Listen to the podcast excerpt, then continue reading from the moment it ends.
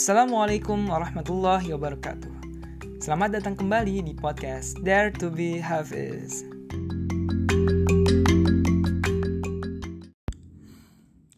أعوذ بالله من الشيطان الرجيم يا أيها الذين آمنوا لا تأكلوا الربا أضعافا مضاعفة واتقوا الله لعلكم تفلحون Wahai orang-orang yang beriman, janganlah kamu makan riba dengan berlipat ganda dan bertakwalah kepada Allah agar kamu beruntung.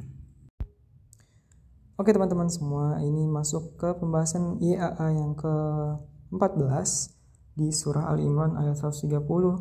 Lagi-lagi ketemu tentang ayat larangan riba. Setelah semu, sebelumnya udah ada ya di surah Al-Baqarah ya. Nah, kali ini kata-katanya gini nih.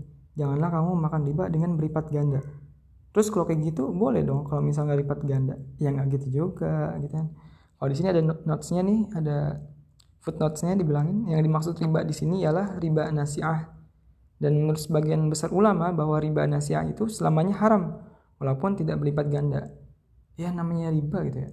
Dosa yang paling kecilnya aja tuh itu ibarat kayak menzinai ibu sendiri ya kan ya. Maka benar-benar berat banget. Jadi ya sebisa mungkin kita cari tahu tuh tentang riba, cari tahu juga tentang ya kalau misalnya kita mau apa namanya berusaha ya bekerja segala macamnya kita perhatiin juga aspek-aspek kehalalannya gitu ya. kalau ternyata ada unsur-unsur ribanya ya sebisa mungkin kita tinggalkan kenapa karena kalau misalnya kita ngasih makan keluarga kita dari uang haram gitu kan. Itu bakalan berpengaruh juga ke kehidupannya gitu. Bukan kehidupan mereka doang tapi juga berpengaruh ke kita juga gitu ya.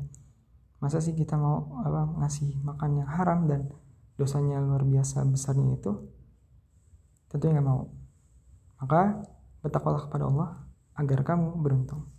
Assalamualaikum warahmatullahi wabarakatuh